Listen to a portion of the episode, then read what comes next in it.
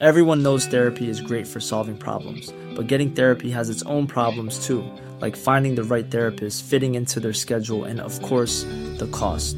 Well, BetterHelp can solve those problems. It's totally online and built around your schedule. It's surprisingly affordable too. Connect with a credentialed therapist by phone, video, or online chat, all from the comfort of your home. Visit betterhelp.com to learn more and save 10% on your first month. That's BetterHelp, H E L P. Hey, I'm Ryan Reynolds. Recently, I asked Mint Mobile's legal team if big wireless companies are allowed to raise prices due to inflation. They said yes. And then when I asked if raising prices technically violates those onerous two year contracts, they said, What the f are you talking about, you insane Hollywood ass? So to recap, we're cutting the price of Mint Unlimited from $30 a month to just $15 a month. Give it a try at mintmobile.com slash switch. $45 upfront for three months plus taxes and fees. Promoting for new customers for limited time. Unlimited more than 40 gigabytes per month. Slows. Full terms at mintmobile.com. I'm Sandra, and I'm just the professional your small business was looking for. But you didn't hire me because you didn't use LinkedIn jobs. LinkedIn has professionals you can't find anywhere else, including those who aren't actively looking for a new job, but might be open to the perfect role, like me. In a given month, over 70% of LinkedIn users don't visit other leading job sites. So if you're not looking on LinkedIn, you'll miss out on great candidates like Sandra. Start hiring professionals like a professional. Post your free job on linkedin.com/people today.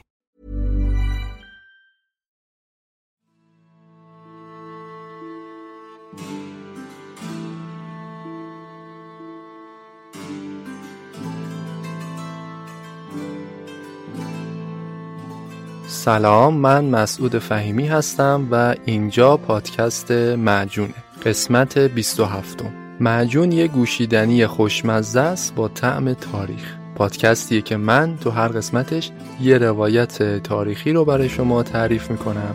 سعی دارم به روایت ها دید علمی داشته باشم. تاریخ و تلفیقی و عجین شده با موضوعات مختلف براتون تعریف کنم. این اپیزود اسفند 1400 منتشر میشه.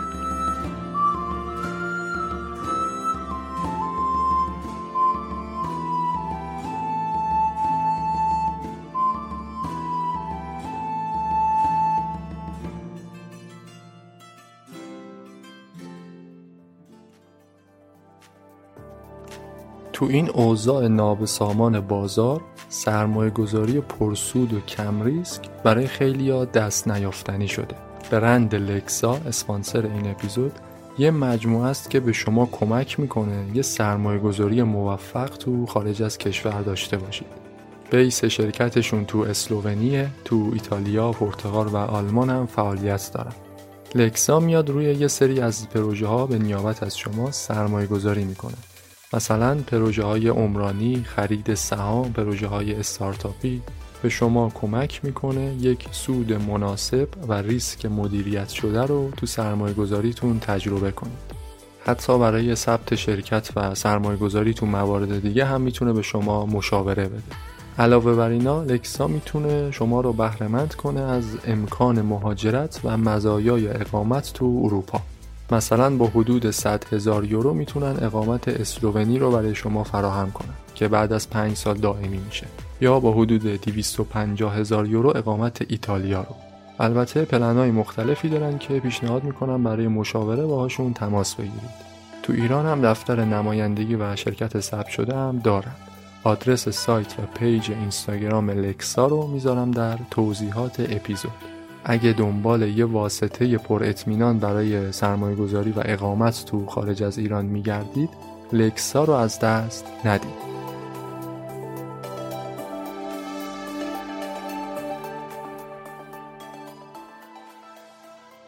ژانویه سال 1931 قرار بود یک کنفرانس اقتصادی تو شهر لندن برگزار بشه. کنفرانسی که در ظاهر زیاد اهمیتی نداشت. اعضای اصلی این کنفرانس و اقتصاددانهای کمبریج تشکیل می‌دادند که اصطلاحاً بهشون می‌گفتن حلقه کمبریج. یه سری اقتصاددان جوون که عمدتا به آموزه های کینز گرایش داشتن. جان مینارد کینز یه اقتصاددان مشهور اهل بریتانیاست. تأثیری که کینز روی اقتصاد گذاشت اونقدر زیاده که یه دوره از تاریخ اقتصاد رو اسمشو گذاشتن انقلاب کینزی. از قضا یه اقتصاددان اتریشی هم تو این کنفرانس لندن حضور داشت. یه کسی که اصلا برای یه کار دیگه اومده بود لندن اما به این کنفرانس هم دعوت شد. کی بود این شخص؟ فردریش فون هایک. هایک اقتصاددان و نویسنده مشهور اهل اتریشه. اونم مثل کینز تأثیر مهمی داشت تو دنیای اقتصاد. البته اون زمان تو دهه سی وقتی رفته بود لندن هنوز شهرت زیادی نداشت. به امید اینکه یه شغلی گیرش بیاد به دعوت کمبریج اومده بود لندن فردریش فون هایک می 1899 تو وین اتریش به دنیا اومد. کودکی و نوجوانی شو تو کش و قوس سالهای جنگ جهانی اول گذروند. پدرش پزشک سرشناس بود. یه اتریشی میهن پرست که بزرگترین پسرش یعنی فردریشو فرستاد بره تو ارتش اتریش مجارستان خدمت کنه. فردریش هایک ارتشی بارها تو جنگ جهانی اول مجروح شد. حتی یه بارم مالاریا گرفت.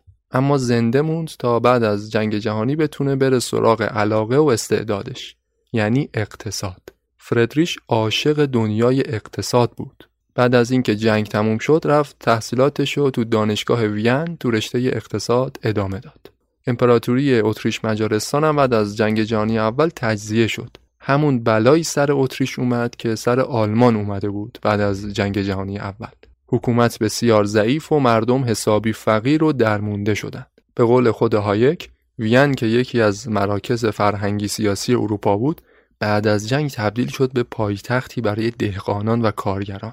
تو همین سالها بود که هایک به عنوان یک اقتصاددان جوون به واسطه یک کتاب با کینز آشنا شد. جان مینارد کینز کتاب پیامدهای اقتصادی صلح خلاصه هایک از این کتاب خوشش اومد و تبدیل شد به یکی از طرفدارای کینز با اینکه هایک از ایده های کینز خوشش می اومد اما در ادامه یکی از منتقدان اصلی اقتصاد کینزی محسوب می شد. حالا میگم چجوری. کینز و هایک اصلا تو یه سطح نبودن.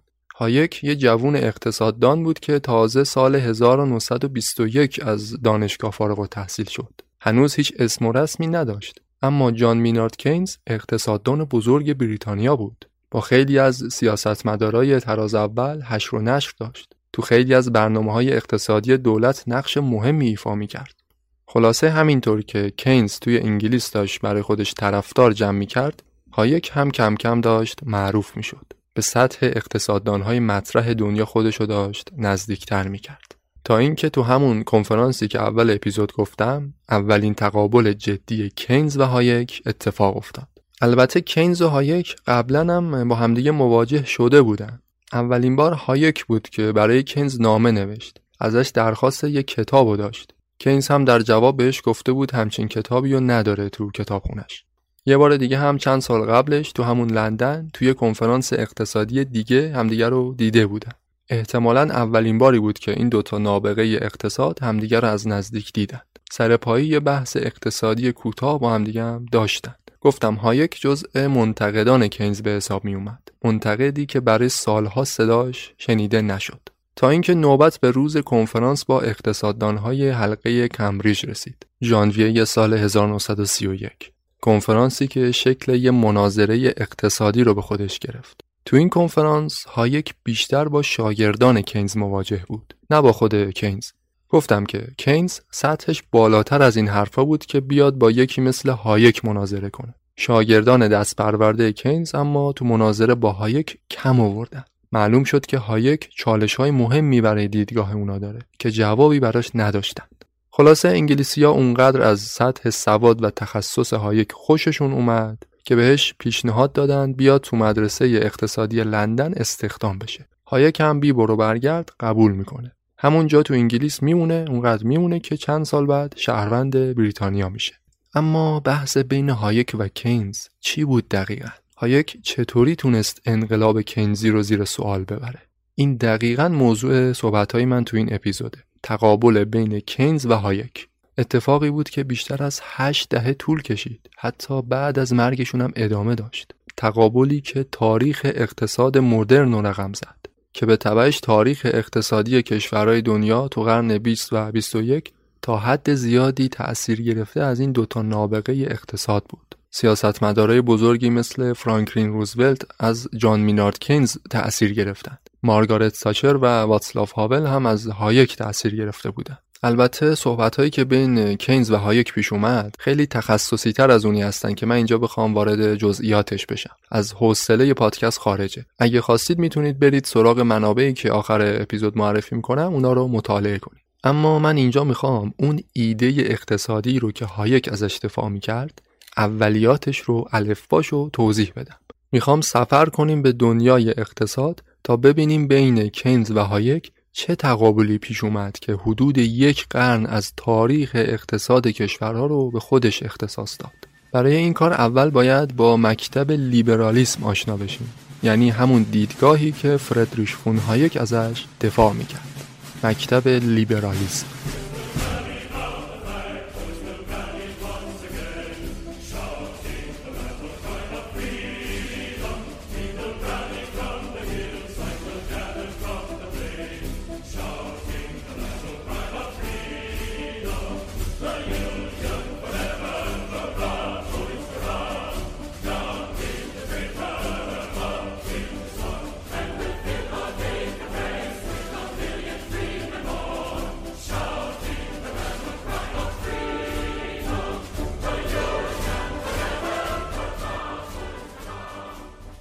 واژه لیبرالیسم رو دقیقا معلوم نیست که کی بوده اولین بار ازش استفاده کرده. قدمتش خیلی بیشتر از سوسیالیسمه.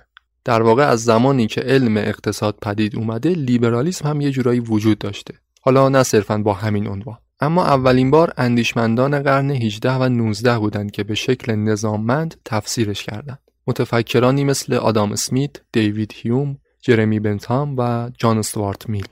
تو این اپیزود ولی ما بیشتر نگاهمون به لیبرالیسم مدرنه. یعنی مباحثی که بیشتر بر اساس گفته های یک کسایی مثل فون هایک یا میلتون فریدمن شکل گرفته. لیبرالیسم رو خیلی ها معادل اقتصاد سرمایهداری یا کپیتالیسم می‌دونن. اما در واقع اینطور نیست. لیبرالیسم صرفا یه طرح اقتصادی نیست. یه مکتب فکریه یه طرح وسیعی از ایده ها و نظریات مختلف. یه جور فلسفه است بر اساس فردگرایی. تأکید داره روی آزادی فردی اشخاص.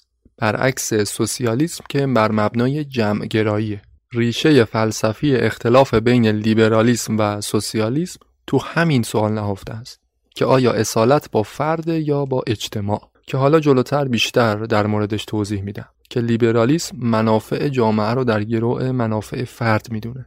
پس اگه قرار باشه نقطه مقابلی برای سوسیالیسم تعیین کنیم بهتره بگیم لیبرالیسم. لیبرالیسم مفهوم جامع تری رو میرسونه نسبت به سرمایه داری. اگرچه که در اقتصاد لیبرالیسم به همون شکل کپیتالیسم ظاهر میشه. مثل خیلی دیگه از مکاتب فکری، لیبرالیسم هم در طول زمان تکامل پیدا کرد. اونقدر که قرن بیستمی ها به این مکتب فکری میگن نئولیبرالیسم. عنوانش از واژه لیبریشن یا آزادی گرفته شده. معادل فارسیشو میشه گفت آزادی خواهی. تو ادامه می‌بینیم که تو خیلی از مسائل مثل مالکیت، بازار، مطبوعات، زندگی فردی اینا تاکید دارن روی مفهوم آزادی. اما اون چیزی که من اینجا بیشتر می‌خوام بهش صحبت کنم اون بخشی از مکتب لیبرالیسمه که در حوزه اقتصاد حرف زده. قبل از این حرف ولی باید یه مقدار مقدمه چینی کنم. چند تا مفهوم اقتصادی رو باید در موردش صحبت کنم. تو زبان اقتصاد ما سه تا عامل داریم که بهش میگیم ابزارهای تولید. ربطی هم به این مکتب و اون مکتب نداره. در مفهوم اقتصادی ما سه تا ابزار تولید داریم. تو هر برهه از زمان که می‌خواد باشه. ابزارهای تولید چیا هستند زمین نیروی کار سرمایه. منظور از زمین فقط خود زمین نیست. هر نیرو و ماده خامی که طبیعت در اختیار ما انسانها قرار داده. می‌خواد زمین کشاورزی باشه معدن باشه یا حتی آب و هوا. نیروی کارم همون ابزاریه که قرار مواد خام طبیعت رو به صورت یه محصول تولیدی به آدما عرضه کنه. حالا فقط زمین و نیروی کارم نیست سرمایه هم مهمه. سرمایه همون محصولات تولیدی میانیه. محصولاتی که قرار برای تولیدات مرحله بعد در اختیار نیروی کار قرار بگیره. مثلا توی کارخونه ملکش میشه زمین کارگرا و کارمندانش میشن نیروی کار ابزارالات و مواد اولیش میشه سرمایه. پس چی شد؟ ما برای تولید سه تا ابزار می‌خوایم. زمین نیروی کار سرمایه. به اینا میگن ابزارهای تولید. حالا دعوای بین اقتصاددانها دعوای بین کینز و هایک تازه از اینجا به بعد شروع میشه. اینکه ابزارهای تولید باید در اختیار کی باشه؟ مکتب لیبرالیسم میگه مالکیت خصوصی ابزارهای تولید. بر این مبنا استواره. اما دیدگاه مقابلش مکتب سوسیالیسم میگه نه مالکیت عمومی ابزارهای تولید یا مالکیت اجتماعی. یعنی یه دولتی به نمایندگی مردم مالکیت ابزارهای تولید رو به عهده داشته باشه و درآمد حاصل رو به صورت عادلانه تو جامعه تقسیم کنه. سوسیالیسم اینو میگه. لیبرالیسم ولی میگه ابزارهای تولید باید مالکیتش دست اشخاص باشه. دولت باید حداقل میزان دخالت رو تو این حوزه داشته باشه. پس دعوا سر اینه که ابزارهای تولید زمین و کار و سرمایه مالکیتشون دست کی باشه؟ مالکیتش خصوصی باشه یا عمومی؟ اصلا مالکیتی باشه یا نباشه؟ فعلا از کلیات شروع کردیم بعد می‌رسیم به تقابل کنز و هایک. نگاه ریشه تر بخوایم داشته باشیم به این مسئله مفهوم عدالت و برابری رو باید بهش توجه کنیم. مخالفان لیبرالیسم اونایی که با خصوصی سازی مخالفن برای این باش مخالفن که میگن مالکیت خصوصی باعث میشه درآمد تو جامعه به صورت نابرابر توضیح بشه. یه عده فقیر باشن یه عده پولدار. یه عده خیلی فقیر باشن یه عده خیلی پولدار. لیبرال ها میگن درست عدالت چیز خوبیه. اما یه نگاهی به دوروبرتون بندازید. واقعا ما آدما هممون تو همه چیز برابریم. یه زمانی تو قرن 18 روشنفکران می‌گفتن خداوند ما انسانها رو برابر خلق کرده. استعداد و توانمندی برابری بهمون داده. اگر هم نابرابری هست به خاطر سازمانهای اجتماعی نابرابری تصنعیه که خودمون ایجاد کردیم. بعد که یه مقدار گذشت دیدن نه اینجوری نیست واقعا. انسانها سر نابرابرند هیچ دو نفری رو نمیشه پیدا کرد که تو ویژگی های جسمی و غیر جسمیشون با همدیگه اختلاف نداشته باشند آفرینش سریدوزی نمی‌کنه. کالای جینی تولید نمی‌کنه. انسانی که از کارگاه آفرینش میاد بیرون مهر منحصر به فرد بودن خورده به پیشونیش. انسانها نابرابرند و نابرابر هم باقی میمونند. این موضوعیه که الان دیگه هیچکس تو شکی نداره. می‌خواد لیبرال باشه یا نباشه. اما همچنان مفهوم عدالت و برابری دغدغه آدما باقی مونده. مکتب لیبرالیسم میگه ما که نمی‌تونیم آدما رو ویژگی های ذاتیشون رو با همدیگه برابر کنیم. سیاه پوست رو که نمی‌تونیم سفید پوست کنیم. اما می‌تونیم به سیاه پوست همون حقوقی رو بدیم که تو جامعه داریم به سفید پوسته میدیم. یعنی برابری در مقابل قانون رو ایجاد کنیم. برابری حقیقی که غیر ممکن حاصل بشه. تنها کاری که می‌تونیم انجام بدیم همینه. این که همه رو با هر تفاوت طبیعی که دارن در مقابل قانون حقوق عادلانه ای براش قائل بشیم. این میشه اون عدالتی که بشر دنبالشه. باز تا اینجای حرف هم کسی انقلتی نداره توش. این که قانون باید عادلانه باشه. اختلاف از اینجا به بعد شروع میشه. میگه عدالت خوبه برابری خوبه اما عدالت در برابر قانون کفایت نمی‌کنه. درآمد رو هم باید تو جامعه عادلانه توضیح کرد. ثروتی رو که تو جامعه داره به دست میاد به کمک ابزارهای تولید اینو باید بین همه افراد جامعه عادلانه توضیح کنیم. سوسیالیستا اینو میگن. توزیع عادلانه ثروت در جامعه. میگن با وجود مالکیت خصوصی ثروت هیچ وقت تو جامعه عادلانه توضیح نمیشه. بالاخره شما هر کاری بکنی صاحب یه کارخونه رو که نمی‌تونی سطح زندگیشو با کارگر همون کارخونه یکسان کنی. اون چیزی که از مالکیت خصوصی میاد بیرون ناخواسته نابرابری اقتصادیه. اینجاست که باید بشینیم نگاه کنیم پت این آقای کارخونه دار از بس گوشت خوب خورده پروار شده ولی بچه اون کارگر کارخونه یه وعده غذای خوبم بهش نمی‌رسه. حالا میگن راهش چیه که بتونیم درآمد و عادلانه توضیح کنیم؟ راهش چیه که نذاریم یه نفر خیلی فقیر بشه اون یکی خیلی پولدار؟ راهش مالکیت عمومی ابزارهای تولیده. یعنی ضد لیبرال ها با مالکیت خصوصی برای این مخالفن که میگن توزیع نابرابر ثروت و منجر میشه. حالا ممکنه این سوال پیش بیاد که برای مالکیت مالکیت ابزارهای تولید فقط همون مالکیت خصوصی و عمومی مطرحه؟ فقط سوسیالیسم یا لیبرالیسم مدل حد وسطی نداره. جواب اینه که اتفاقا اکثر کشورهای دنیا تلفیقی از این دوتا مدل رو دارن پیاده می‌کنن. یعنی جایی رو نمیشه پیدا کرد که سوسیالیسم محض یا لیبرالیسم محض تونسته باشه بهش برسه. نظام های اقتصادی که وجود دارن حد وسطی از این دوتا. من اینجا می‌خوام فقط همین دوتا رو توضیح بدم و یکی از نظام های حد وسط به نام سیستم مداخله گری از اونجایی که از سوسیالیسم تا حالا تو پادکست مجون زیاد حرف زدیم بیشتر توضیحاتم در مورد لیبرالیسمه دنیایی که داریم توی زندگی می‌کنیم به هر حال بخش قابل توجهی از ساختارهای سیاسی، اجتماعی و اقتصادیش بر مبنای مکتب لیبرالیسم چیده شده. پس دونستن در موردش می‌تونه خیلی مفید و جالب باشه.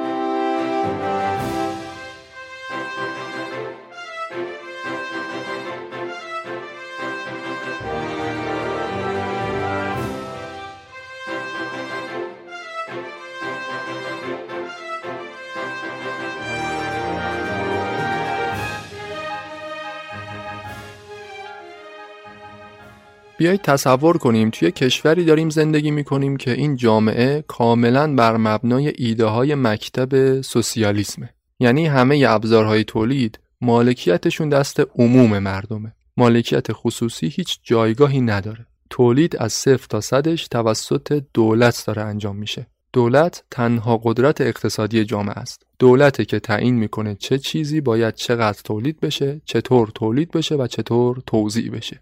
خلاصه همه سیاست های اقتصادی رو دولت تعیین می‌کنه. داریم فرض می‌کنیم.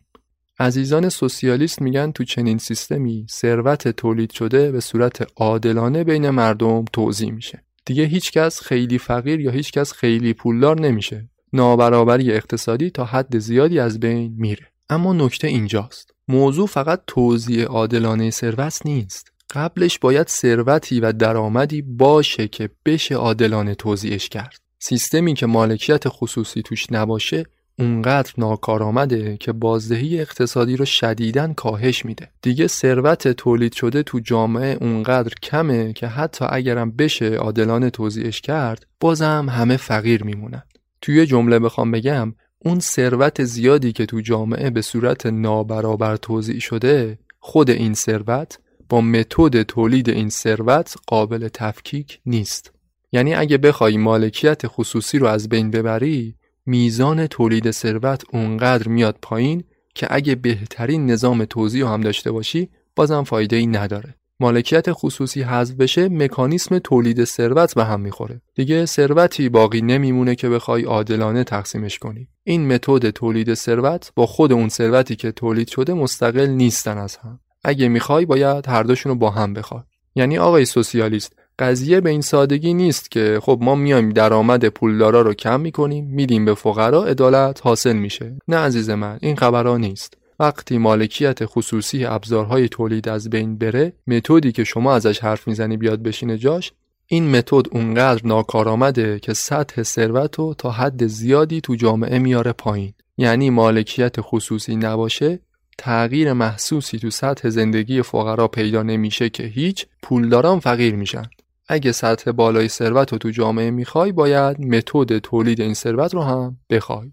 متد تولید ثروت تو جامعه مالکیت خصوصی ابزارهای تولیده. حالا اگه دنبال توزیع عادلانه ثروت میگردی کاری با مکانیسم تولید نداشته باش. بگرد دنبال راهی که بشه با مالکیت خصوصی نابرابری اقتصادی از بین برد. اون چیزی که شما دنبالش هستی عملا غیر ممکنه. لیبرال ها اینو میگن.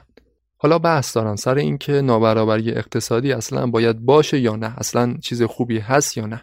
ممکنه سوال پیش بیاد که چرا میگی سوسیالیسم ناکار آمده؟ من نمیگم البته لیبرال ها میگن.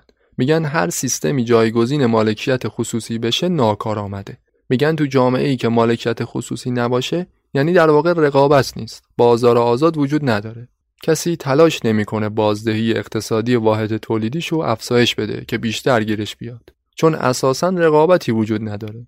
تو جامعه سوسیالیستی یه بخش تقسیم شده ثابت از کل بازدهی کار قرار نصیب هر آدمی بشه. یه بخش ثابت.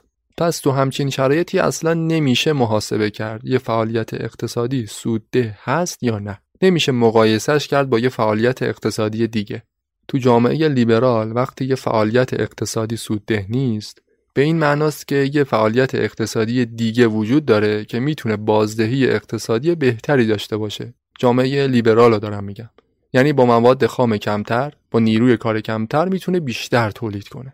اما توی جامعه سوسیالیست اصلا امکان همچین مقایسه وجود نداره. امکان رقابت وجود نداره چون همه چیز دست دولته. نه بازار آزادی هست برای تبادل ابزارهای تولید. نه محاسبات پولی وجود داره نه سیستم طبیعی عرضه و تقاضا. همه چیز دست دولته. دولتی که هیچ رقیبی نداره. اما در مورد مالکیت خصوصی شخص مالک می‌دونه که اگه فعالیت اقتصادیش بازدهی نداشته باشه دیر یا زود جایگاهش از دست میده. دنیای لیبرال دنیای رقابته. واحدهای تولیدی مختلف پیوسته دارن تلاش می‌کنن که بازدهی اقتصادیشون رو بالا ببرن. پیوسته تلاش می‌کنن به سوددهترین روش ممکن کالا یا خدمات تولید کنند. تو سیستم لیبرال ابزارهای تولید همیشه دست کسایی قرار می‌گیره که برای این کار مناسب ترین گزینه باشند. چون توی رقابت آزاد تونستن این مالکیت رو به دست بیارن. اونا همیشه مجبورن ابزارهای تولید و جوری به کار بگیرن که بیشترین بازدهی اقتصادی رو داشته باشه. وگرنه دیگران میان این جایگاه رو ازشون می‌گیرن. برای همینه که نظام سرمایهداری تک تک افراد جامعه رو وادار می‌کنه بیشترین قابلیت رو برای تولید از خودشون نشون بدن. تو این نظام ارتباط معناداری وجود داره بین کاری که یه نفر انجام میده و اون چیزی که نصیبش میشه. برعکس نظام سوسیالیست که بهره افراد از ثروت بستگی داره به دستور مقامات و سیاست های دولت. اون وقت کیفیت کار یه نفر تو همچین سیستمی برمیگرده به احساس وظیفه و وجدان کاریش اگه که داشته باشه. چون قراره به هر واحد تولیدی طبق یه نظام عادلانه توزیع یه مقدار ثابتی برسه. فارغ از اینکه اون واحد تولیدی چقدر بازدهی داره. فارغ از رقابت فارغ از دنیای بازار آزاد. پس دیگه انگیزه برای رقابت باقی نمیمونه. انگیزه برای افزایش مقدار و کارایی تولید باقی نمیمونه. پس به این دلایلی که توضیح دادم محاسبه بازدهی اقتصادی تو جامعه تماما سوسیالیستی عملا غیر ممکنه حالا اینکه میگم بازدهی اقتصادی محاسبش تو جامعه سوسیالیستی غیر ممکنه شاید براتون تصورش سخت باشه. چون تا حالا هیچ مملکتی نبوده که دولت انحصارا مالک همه ابزارهای تولید باشه. تو سوسیالیست ترین کشورام یه واحدهای تولیدی بودن تو بخش خصوصی در رقابت با دولت. برای همینه وقتی میگم اگه مالکیت خصوصی کاملا برچیده بشه دیگه عملا محاسبه میزان سوددهی غیر ممکن میشه تصور این براتون یه مقدار سخته شاید چون نمونه عملی نداشته. و دقیقا به خاطر همینه که حتی سیاستمداران سوسیالیست هم تا حدودی مالکیت خصوصی رو قبول کردن. یعنی اون قرنهای گذشته بود که می‌گفتن دولت باید یگان مالک ابزارهای تولید باشه. الان دیگه تقریبا همه این اصل بدیهی رو پذیرفتن که برای پویایی اقتصادی جامعه مالکیت خصوصی وجودش ضروریه. به همین خاطر گفتن حالا که مالکیت خصوصی رو نمیشه از بین ببریم بیایم یه بازنگری کنیم تو مسئله مالکیت. اینجا بود که سیستم مداخلهگری ابداع شد. یه سیستم حد وسط بین سوسیالیسم و لیبرالیسم برای سازماندهی ابزارهای تولید. لیبرالیسمی که تا اینجا توضیح دادمش چیزی بود که فردریش هایک ازش حرف می‌زد. سیستم مداخله گری که از اینجا به بعد می‌خوام بگمش چیزیه که کینز ازش دفاع می‌کرد. The gloomy night before us flies, its reign of terror now is o'er, its gags, inquisitors and spies, its herds of harpies are no more. Rejoice, Columbia's sons, rejoice to tyrants, never bend the knee. Join with heart and soul and voice for Jefferson and liberty. No lordling here with gorging jaws shall wring from industry the food. Hiring for your small business? If you're not looking for professionals on LinkedIn, you're looking in the wrong place. That's like looking for your car keys in a fish tank. LinkedIn helps you hire professionals you can't find anywhere else, even those who aren't actively searching for a new job but might be open to the perfect role. In a given month, over 70% of LinkedIn users don't even visit other leading job sites. So start looking in the right place. With LinkedIn, you can hire professionals like a professional. Post your free job on linkedin.com slash people today. Everyone knows therapy is great for solving problems, but getting therapy has its own problems too like finding the right therapist, fitting into their schedule, and of course, the cost. Well, BetterHelp can solve those problems. It's totally online and built around your schedule. It's surprisingly affordable too. Connect with a credentialed therapist by phone, video, or online chat, all from the comfort of your home. Visit betterhelp.com to learn more and save 10% on your first month. That's BetterHelp, H E L P. مداخله گری میگه مالکیت خصوصی بر ابزارهای تولید باقی بمونه اما کنش مالکان بر ابزارهای تولید رو باید کنترل و هدایت کنیم. چطوری کنترل کنیم؟ با احکام و قواعدی که دولت تعیین می‌کنه. قیمت گذاری می‌کنه روی کالاها دستمزد تعیین می‌کنه برای کارگرا یه سری محدودیت ها برای سرمایه گذاری تعیین می‌کنه و از اینجور سیاست ها یعنی در واقع دولت میاد بازار رو تنظیم می‌کنه مالکیت خصوصی رو با هنجارهای خودش محدود می‌کنه. طرفداران سیستم مداخلهگری میگن این کار باعث میشه هم مالکیت خصوصی حفظ بشه و هم آثار زیانبارش از جامعه حذف بشه. اما لیبرال ها نظیر فونهایک این سیستم رو هم قبول ندارن. میگن معاملات بازار باید کاملا آزاد باشه بدون کوچکترین مداخله از سمت دولت یا هر نهاد مداخلهگر دیگه. لیبرال ها یه نوع حیات طبیعی برای اقتصاد قائلن. میگن ارزش هر کالا رو سیستم عرضه و تقاضاش معلوم می‌کنه. یه مفهوم ساده است. هر چی تقاضا برای یه کالا بیشتر بشه اون کالا تو جامعه کمتر میشه قیمتش میره بالاتر. از اون ور تولید کننده بیشتر عرضه می‌کنه اون کالا رو قیمتش میاد پایینتر. خودش تنظیم میشه. سیر طبیعی بازار آزاد ارزش هر کالایی رو تعیین می‌کنه. میگن سیاست مداخلهگری این سیر طبیعی تنظیم قیمت رو مختل می‌کنه. ارزش هر کالا رو یه جور متفاوت از سیستم عرضه و تقاضا تعیین می‌کنه. مثلا دولت میاد میگه فلان کالا با فلان قیمت باید عرضه بشه. اگه اون قیمت مصوب پایین تر از ارزش طبیعی باشه خب مردم بیشتر می‌خرن ازش. تقاضاش میره بالاتر تولید کننده مجبور با سود کمتر تولید کنه. از اون بر دولت داره مجبور می‌کنه تولید کننده رو که کالا رو حتما عرضه کنه به بازار. احتکار نکنه. تولید کننده هم وقتی ببینه امکان سوددهی وجود نداره وقتی ببینه کالایی که داره تولید می‌کنه کمتر از ارزش طبیعیش عرضه میشه خب در اون واحد تولیدی رو میبنده. بیکاری پیش میاد. سطح تولید کاهش پیدا می‌کنه. یعنی سطح درآمد و ثروت تو جامعه داره کاهش پیدا می‌کنه. انبارها خالی میشن جیره بندی اتفاق میفته کالای یارانه ای باید بدن به مردم. خلاصه بازار از سیر طبیعیش خارج میشه.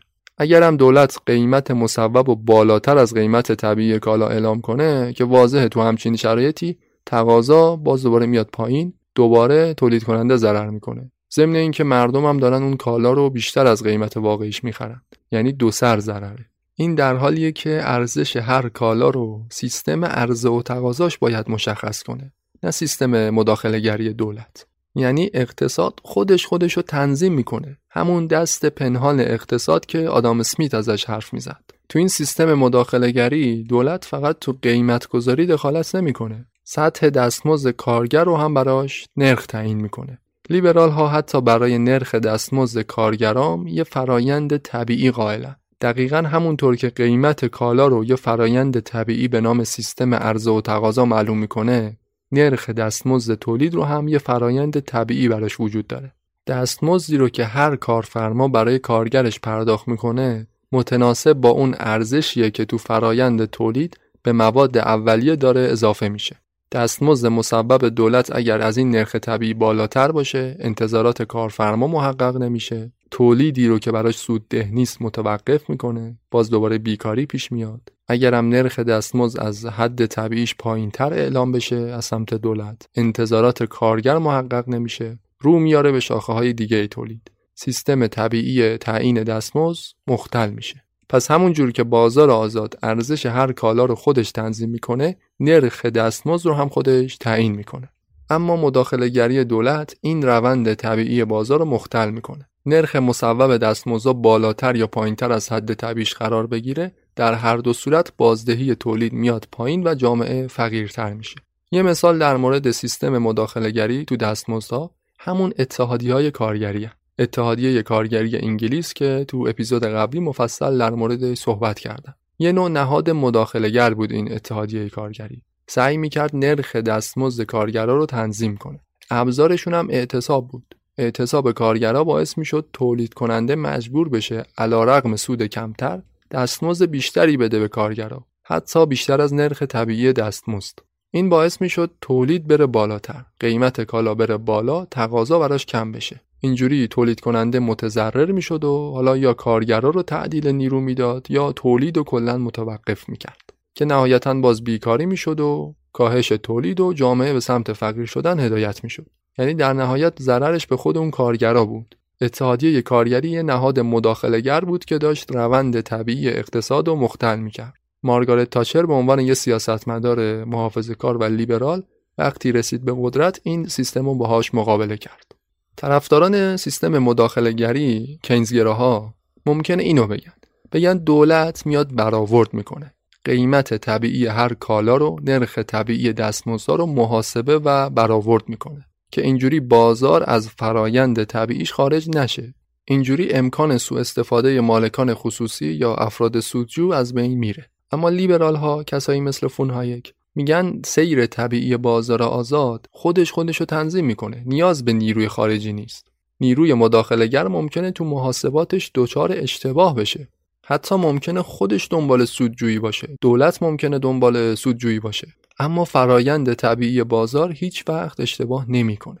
تو بازار آزاد تو بازار کاملا رقابتی اگه تولید کننده ای دنبال سودجویی بیشتر باشه اگه فرایند طبیعی بازار رو بخواد مختل کنه دیر یا زود بازار رقابتی حذفش می‌کنه. تو بازار آزاد گفتم ابزارهای تولید دست کسایی باقی میمونه که مناسب ترین گزینه برای این مالکیت باشن. چون خودشونو با سیر طبیعی بازار وفق دادن. اگه اینطور نبود تو رقابت ها قطعا حذف می شدن.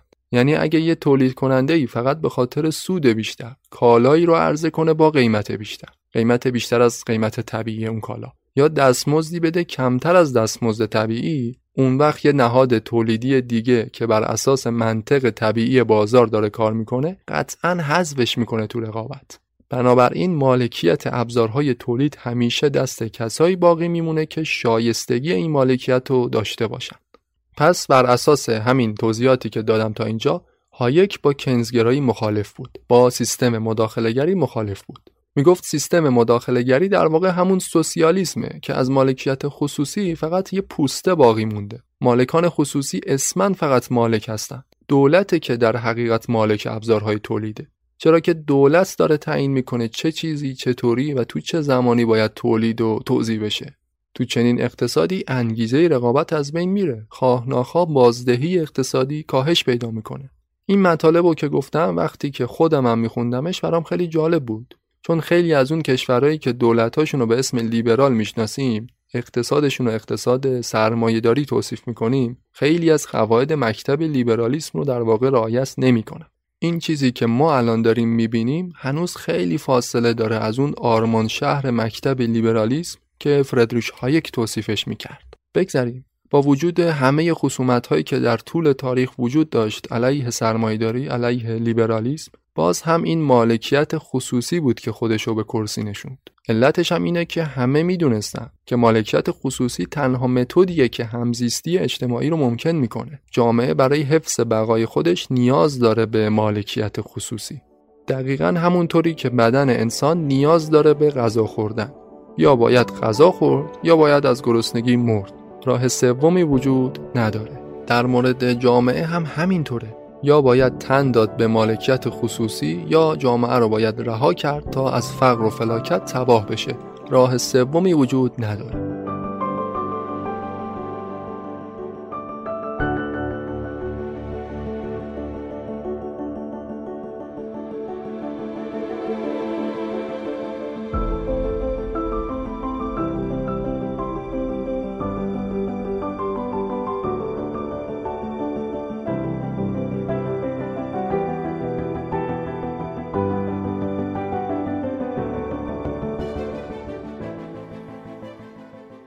طرفداران اقتصاد سرمایهداری هم قبول دارند که مالکیت خصوصی اقتصاد سرمایهداری انتقادهای زیادی بهش وارده.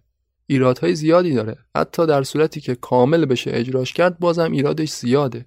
اما میگن این تنها متد موجوده. متدهای جایگزین به شکل مفتزهانه شکست خوردن. روی کره زمین هیچ خبری از کمال نیست. باید با این سیستم و ایراداتی که داره کنار بیایم چون سیستم دیگه قابل اجرا نیست. پس تکلیف عدالت چی میشه؟ چجوری میشه نابرابری اقتصادی رو از بین برد؟ اگه نمیشه جایگزینی برای مالکیت خصوصی پیدا کرد معنیش اینه که باید نابرابری اقتصادی رو برای همیشه بپذیریم مکتب لیبرالیسم میگه فقط عدالت در برابر قانون رو میشه بهش رسید همون چیزی که اولش گفتم به همون دلیلی که انسانها تو ویژگی های فردیشون سراسر با هم نابرابرن تو سطح درآمدشون هم این نابرابری رو باید بپذیرن. اصلا این نابرابری خودش رمز حیات اقتصاده. یه امتیاز ویژه برای یه قشر خاص نیست. سودش به همه اخشار جامعه می‌رسه. منتقدان لیبرالیسم میگن مالکیت خصوصی باعث میشه جامعه رو بیاره به تجمل رو بیاره به مصرفگرایی. در حالی که افراد فقیر زیادی تو جامعه وجود دارند یعنی همون نابرابری اقتصادی. این ایراد هست و واقعا هم همینطوره. وقتی ثروت از یه حدی بره بالاتر دیگه خیلی از چیزایی که یا خیلی از کارهایی که وجودشون ضروری نیست جزء ضروریات زندگی تلقی میشن. اما میشه از یه دید دیگه به این قضیه نگاه کرد. اینکه مفهوم تجمل کاملا مفهوم نسبیه. کاملا وابسته است به زمان. خیلی از اون چیزهایی که امروز از نظر ما ضروری به حساب میاد یه زمانی جزء تجملات بودن مثلا تا همین یکی دو نسل پیش کسی که تو خونش هموم داشت تجملاتی محسوب می‌شد. اما امروز دیگه همه خونه ها حتی خونه افراد فقیر یه دونه هموم داره. یا مثلا تو قرون وسطا یه خانم نجیب زاده ونیزی با یه نجیب زاده دیگه ازدواج کرده بود. موقع غذا خوردن به جای اینکه از دستش استفاده کنه از یه ابزاری داشت استفاده می‌کرد که یه شکل اولیه‌ای از چنگالهای امروزی میشه توصیفش کرد. اون زمان اگه یه بیماری لاعلاج میافتاد به جون اون بانوی ونیزی مردم می‌گفتن عین عدالته. به خاطر عیاشی و تجمل گرایش باید هم همین بلا سرش بیاد. چنگال نماد تجمل بود. چیزی که شاید الان خندهدار به نظر برسه. یه زمانی سفر خارج از کشور تجمل بود. فقط آدمای خیلی پولدار از عهدهش برمی اومدن. شیلر اون کوهستان سوئیس رو که دربارش شعر سروده بود هیچ وقت از نزدیک ندیده بود. با اینکه همجوار محل زندگیش بوده. گوته نه پاریس رو دیده بود نه لندن و نه وینو اما امروزه دیگه خیلی از افراد حتی با درآمد متوسط می‌تونن به این کشورها سفر کنن. در واقع روند اقتصاد همینه. تجمل امروز نیازمندی فرداست. هر پیشرفت و نوآوری تو هر حوزه‌ای اولش به صورت تجمل تو زندگی آدمای پولدار ظهور پیدا می‌کنه. بعدش تبدیل میشه به نیازمندی همه افراد جامعه. مفهوم تجمله که نخبگان جامعه رو برای ابداع چیزهای جدید انگیزه میده بهشون. اقتصاد رو در واقع به حرکت وامی داره. جامعه رو به سمت مدرنیته و پیشرفت هدایت می‌کنه. همه اینا رو مدیون مفهوم تجمل هستیم. البته خب ناخوشاینده تماشای یه آدم پولداری که با کمترین کار و فعالیت زندگی لوکسی داره. اما زندگی همین آدم تو حیات اقتصادی جامعه یه نقش الگو بخش رو داره انجام میده. این آدم تو زندگی توده های مردم نیازهای جدید و بیدار می‌کنه. به صنایع این انگیزه رو میبخشه که این نیازهای جدید رو بیان تأمین کنند اینجوری شغلهای جدید ایجاد میشه و میزان تولید تو جامعه افزایش پیدا می‌کنه. جامعه ثروتمندتر میشه. پس اینطوری نیست که لیبرالیسم یه امتیازات خاص برای یه قشر خاصی از جامعه قائل باشه که فقط همون قشر ازش استفاده کنند مثلا توی کشتی که یه نفر ناخداست خب این ناخدای کشتی یه سری امتیازات ویژه داره نسبت به افراد دیگه.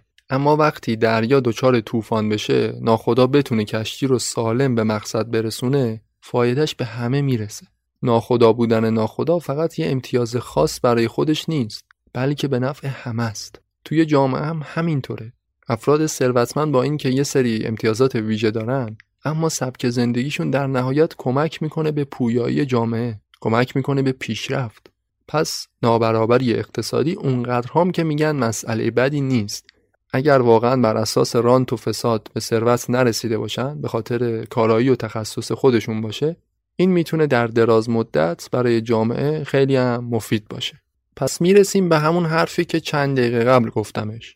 نظام سرمایهداری تا حدود زیادی تو جامعه امروز ظهور پیدا کرده. دستاوردهای زیادی داشته ایرادهای زیادی هم داره. اما به این دلیل که تا به امروز بدیل قابل اجرای مناسبی وجود نداشته براش ناچارن باید این نظام رو با همه ایراداتش بپذیریم و از رقابت ها تو جامعه عقب نمونیم.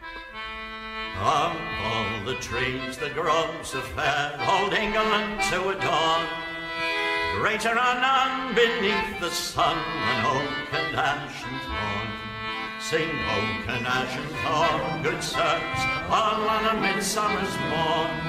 Surely we sing of no little thing in oak and ash and thorn. Oak of the clay lived many a day, or ever Aeneas began. Ash of the lawn was a lady at home when Bruce was an outlaw man and one of the dance saw New Troy town, which was London born. Witness hereby the ancient try of oak and ash and corn. St. Oak and Ash and all good sons, all on a midsummer's morn. Surely we sang no little thing in.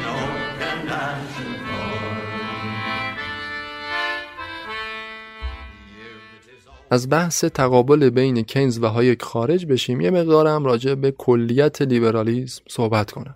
اولش هم گفتم لیبرالیسم صرفا یه ایده اقتصادی نیست. یه مکتب گسترده است که تو حوزه های مختلف حرف برای گفتن داره. مثلا ساختار سیاسی جامعه. این که ساختارهای سیاسی نهادها سازمانهای مختلف تو جامعه اینا چطور باید سازماندهی بشن؟ لیبرالیسم تو این مباحث هم کلی حرف زده که اینجا می‌خوام مختصری در موردش توضیح بدم. لیبرال ها میگن دولت لیبرال یا حکومت لیبرال یه نوع تناقض اسم و صفته. چون هیچ دولت یا حکومتی دلش نمی‌خواد لیبرال رفتار کنه. ذات قدرت میطلبه برای کنترل و مداخله. هر کسی که اون بالا قدرت دستشه دلش می‌خواد کنترل همه چی دست خودش باشه. حکومت تو هر جامعه ای با هر نوع ساختاری یه نوع دستگاه اعمال زور و اجباره. می‌خواد جامعه رو وادار کنه به پایبندی به قواعد همزیستی جامعه. سرکوب هر نوع رفتاری که بقای نظم اجتماعی رو به خطر میندازه اول و آخر فعالیت های حکومته. حالا اینکه روشنفکران لیبرال در طول زمان بعضا دولت ها رو مجبور کردن به اجرای سیاستاشون درسته اما واقعیتی بوده که با ذات خود قدرت در تضاده نه فقط تو نظام اقتصادی بلکه تو ساختارهای سیاسی هم لیبرالیسم معتقده که باید ساختارها آزاد و رقابتی باشند. همونطور که تو سیستم اقتصادی بازار آزاد مالکیت ابزارهای تولید همیشه دست کسایی میمونه که شایستگی این مالکیت رو داشته باشن درست به همین شکل تو جامعه ای که اساسش دموکراسی باشه قدرت سیاسی همیشه دست کسایی باقی میمونه که مناسب ترین گزینه برای حکومت باشن. دموکراسی اساس حکومت در جامعه لیبراله. لیبرالیسم معتقد شکل حکومت باید بر اساس اراده اکثریت مردم همونجا باشه و حاکمان بر اساس یه رقابت آزاد سیاسی انتخاب بشن. دموکراسی پارلمانی، تنوع حزبی اینا موضوعاتی بودند که اولین بار روشنفکران مکتب لیبرالیسم ابداعش کردند. اما باز میگه سازوکار دموکراسی اراده اکثریت اینا نباید اونطور باشه که آزادی های فردی زیر سوال بره. طوری نباشه که اکثریت سبک زندگیشون رو به اقلیت تحمیل کنن. هیچ ایرادی نداره که احزاب ضد لیبرال هم تو جامعه لیبرال فعالیت داشته باشن. تو زمینه آزادی های فردی هم لیبرالیسم بازترین الگوها رو ارائه داده. اصلا درون مایه لیبرالیسم همونطور که گفتم در آزادی های فردی نهفته شده. طوری که امروز می‌بینیم هر چی کشورها حکومتشون لیبرال تر بوده آزادی های فردی تو این کشور اهمیت بیشتری پیدا کرده.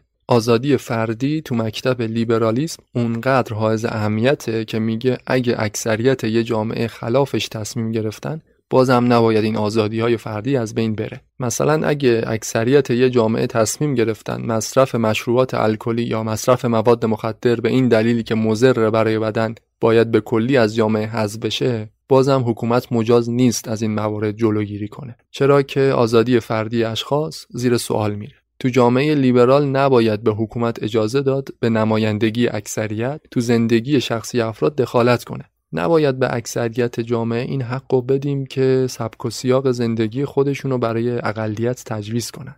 انسان باید بتونه تحمل کنه هم نوعش متفاوت از اون چیزی که اون درست می‌دونه فکر و عمل می‌کنه.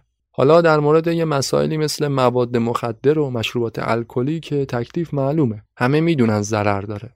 اما اگه بحث مداخله دولت تو زندگی شخصی افراد پیش بره اون وقت میشه گفت مثلا خوردن یه سری غذاهایی رو هم که برای سلامتی ضرر داره دولت باید اینا رو هم ممنوع کنه. محتواهایی رو که دیدنش ممکنه برای یه سنینی مناسب نباشه اینو باید سانسور کنه. لیبرالیسم این موارد رو رد می‌کنه. میگه شاید این اقدامات با نیت بهبود جامعه شکل بگیره. اما ضرری که ممنوعیت اونها به جامعه می‌زنه در نهایت کمتر از انجام خود اون فعالیت ها نیست. اینا مواردی هستن که به خود تربیتی نیاز داره. حکومت ها نمی‌تونن این موارد رو به تنهایی اجرا کنن. گذشته از اینا اگه این موارد رو بپذیریم یعنی پذیرفتیم که حکومت تو مسائل شخصی زندگی افراد می‌تونه قاعده و قانون تعریف کنه. اون وقت ریزترین جزئیات زندگی افراد کم کم دیگه باید قاعده مند بشه. همین میشه ابزار سوء استفاده برای حاکمان فرصت طلب قاعده مند کردن زندگی شخصی افراد جامعه رو بیروح می‌کنه به تاریخ اگه نگاه کنید می‌بینید که اغلب پیشرفت‌های بشر زمانی حاصل شده که یه اقلیتی از آداب و رسوم اکثریت جامعه روی گردان بودن. اگه این حق رو به اکثریت بدیم که برای اقلیت تجویز کنن چطور فکر کنن و چطور زندگی کنن اون وقت دیگه هر پیشرفتی راهش بسته میشه. بنابراین مسئله که لیبرالیسم تو هر حوزه‌ای مطرح می‌کنه محترم شمردن اصل آزادیه. از زندگی شخصی افراد گرفته تا مسائل مهم سیاسی کشور و اقتصاد کلان. حالا ممکنه سوال اینطور پیش بیاد که این همه تئوری و توضیح دادی کدومش در عمل موفق تر بوده سوال سختیه واقعا تاریخ همین صد سال اخیر رو نگاه کنی هم طرحهای لیبرال و هم طرحهای ضد لیبرال دستاوردهای خوبی داشتن آثار منفی هم داشتن شاید بهتر باشه ادامه همون داستان کینز و هایکو براتون تعریف کنم که اینطوری شاید بهتر آثار ایده های هر کدوم براتون مشخص بشه. هایک بعد از اینکه اومد تو شهر لندن ساکن شد به سرعت پیشرفت کرد. همونجا ازدواج کرد، صاحب دو تا فرزند شد. چند سال بعدش رفت آمریکا، چند سالی هم اونجا مشغول بود. تو همون سالهایی که تو لندن سکونت داشت، شروع کرد به تئوری پردازی برای مکتب لیبرالیسم. برای نقد سوسیالیسم و نقد سیاست مداخلهگری. به طور خاص سعی داشت با کنزگرایی که تو دنیای غرب طرفداران بیشتری داشت اون زمان مقابله کنه. تو همین راستا یک کتاب معروفی منتشر کرد به نام راه بردگی. راه بردگی که اومد بیرون خیلی سر و صدا کرد اون زمان. همون کتابی که تو اپیزود قبلی گفتم مارگارت تاچر یه بار تو پارلمان انگلیس کوبیدش روی میز این کتابو گفت این چیزیه که ما امروز بهش باور داریم.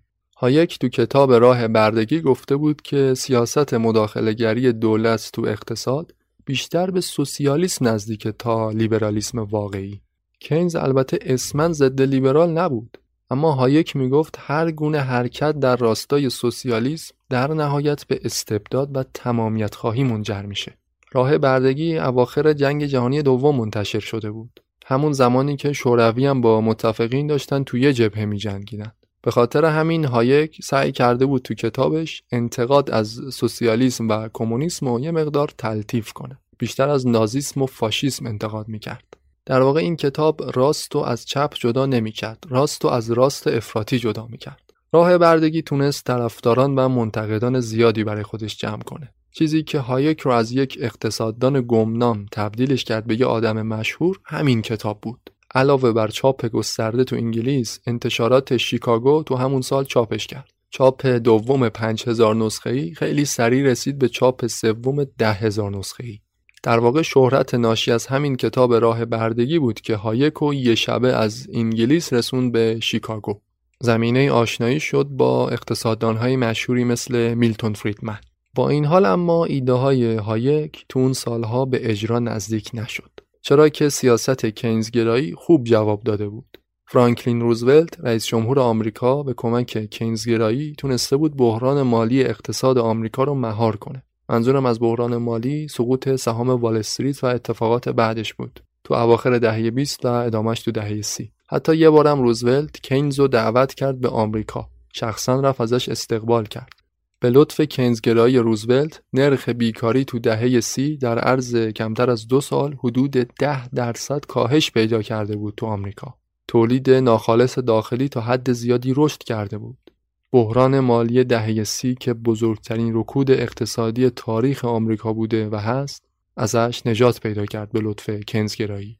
سیاست مداخلهگری و کنزگرایی حتی بعد از مرگ خود جان مینارد کینز هم ادامه داشت. هم تو اروپا و هم تو آمریکا تو دوران ریاست جمهوری آیزنهاور، کندی، جانسون، نیکسون و حتی جیمی کارتر هم باز دولت ها تو اقتصاد مداخله داشتند و کنزگرایی جریان داشت.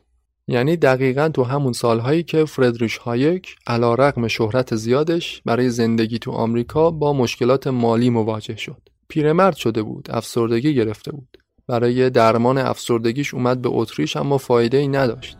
هایک با وجود ایده های بزرگی که داشت اما سالهای سختی رو میگذروند. پسرش اون سالهای طولانی رو اینجوری توصیف می‌کنه. میگه جهان به شدت به سمت سوسیالیسم گرایش پیدا کرده بود و ایده های پدر من هیچ طرفداری نداشت.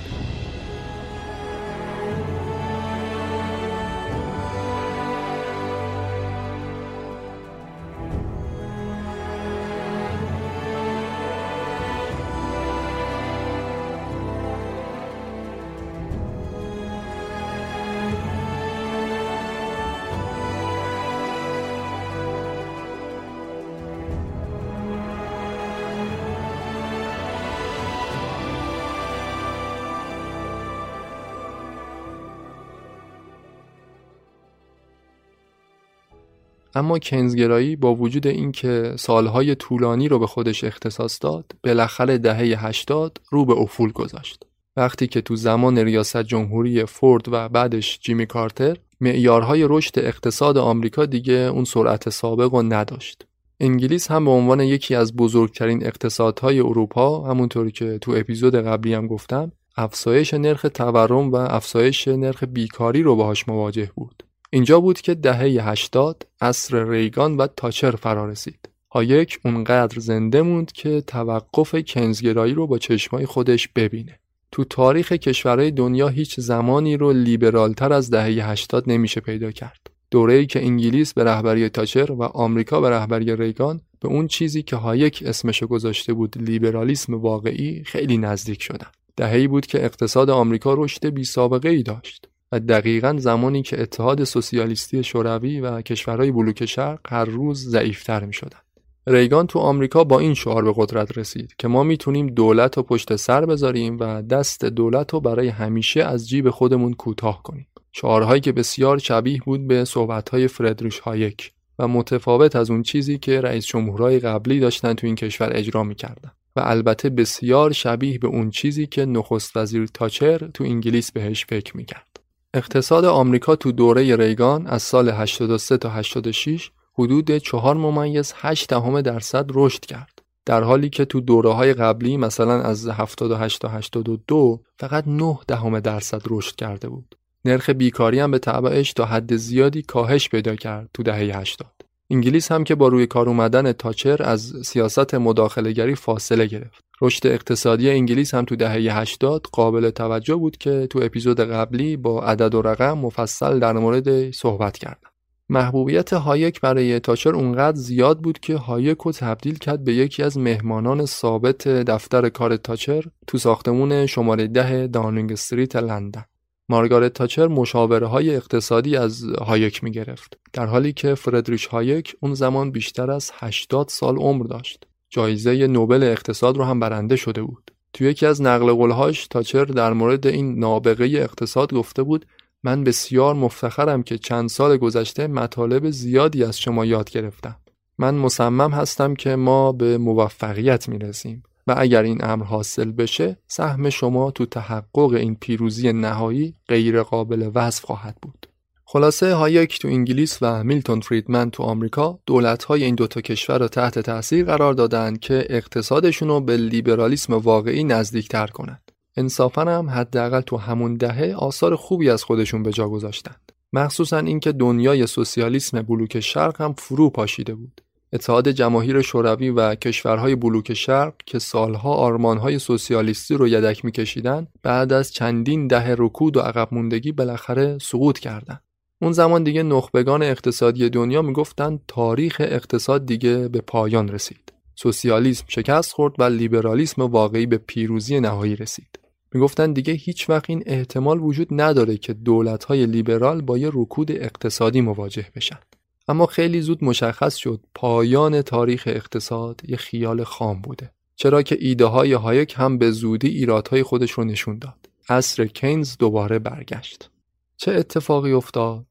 دولت‌های بعد از ریگان با مشکل مواجه شدند. 92 ماه رونق اقتصادی دوران ریگان طولانی ترین دوره رفاه قرن بیستم دومین دوره طولانی توسعه اقتصادی آمریکا همه این دستاوردهایی که لیبرالیسم ریگان بهش رسیده بود بالاخره در 1990 متوقف شد نرخ تورم و بیکاری دوباره سعودی شد تو آمریکا و دولت با کسری بودجه شدید مواجه شد ریگان تو زمان خودش مالیات بر درآمد و تا حد زیادی کاهش داده بود و همین کاهش مالیات در دراز مدت نتیجه شد کسری بودجه شدید برای دولت‌های بعدی. زمانی که ریگان وارد کاخ سفید شده بود، آمریکا بزرگترین طلبکار جهان بود. اما وقتی که داشت دوران بازنشستگی شد تو مزرعه پرورش اسب میگذرون همین آمریکا تبدیل شد به بزرگترین بدهکار جهان به وام دهنده های خارجی حدود 400 میلیارد دلار بدهکار بود. اینجا معلوم شد که برنامه های اقتصادی ریگان و تاچر اونقدر هم که تعریفشون می‌کردن موفق نبوده.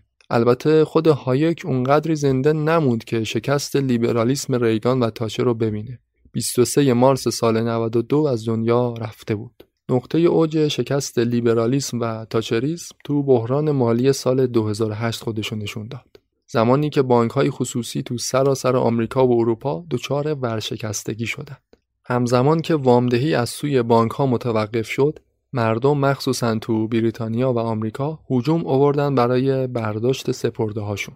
دولت ها برای اینکه بانک ها سقوط نکنن یا بهشون وام می‌دادن وام های کلان با سود کم یا بانک ها رو کلا ملی می‌کردن.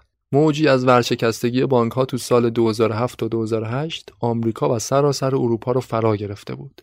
دولت ها و بانک های مرکزی سراسر اروپا به تقلید از آمریکا و بریتانیا با مداخله تو امور بانک ها تونستن اونا رو سر پا نگه دارن. اینجا دوباره کینزگرایی بود که برگشته بود. یعنی مداخله دولت تو اقتصاد. برای همین بود که اول اپیزود گفتم تقابل کینز و هایک حتی تا سالها بعد از مرگشون هم ادامه داشت و هنوزم شاید ادامه داره. پایان تاریخ اقتصاد احتمال صفر برگشتن به دوران رکود اینا همش یه خیال خام بود. باراک اوباما اولین رئیس جمهور آمریکا بود که بعد از ریگان، کلینتون و بوش کینزگرایی رو به طور جدی یه بار دیگه احیاش کرد. تازه از اون زمان به بعد بود که آمریکا تونست به اون دوران رشد و توسعه اقتصادی سابقش برگرده. اما امروز هم حدسا نمیشه با قطعیت اعلام کرد ایده کینز برنده نهایی یا ایده هایک. اصلا برنده نهایی اونجور که تاچر می‌گفت وجود داره یا نه. حرکت به سوی لیبرالیسم ما رو به رفاه اقتصادی نزدیک می‌کنه یا حرکت به سوی سوسیالیسم. اینا موضوعاتیه که شاید تا دهه های آینده در موردش به نتیجه واحدی نرسند. ضمن اینکه خیلی از مسائل دیگه هست که روی اقتصاد تأثیر دارند. مسائلی که نمیشه صرفا ربطشون داد به ایده های اقتصادی. یه مسائلی مثل جنگ، مواجهه با تروریسم، تحریم های بین المللی، بیماری های گسترده مثل همین کرونا که تو قرن 21 تأثیرشون رو روی اقتصاد خیلی زیاد دیدیم.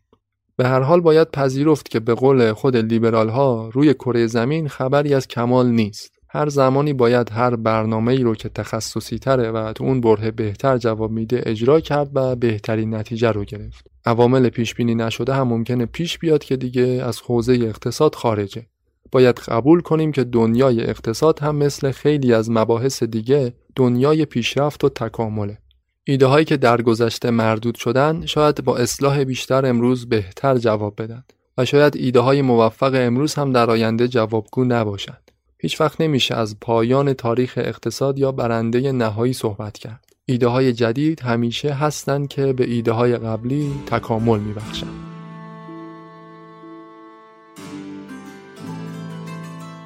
چیزی که شنیدید تاریخ اقتصاد مدرن بود. تقابل ایده های مختلف اقتصادی تو قرن بیستم با محوریت توضیح لیبرالیسم.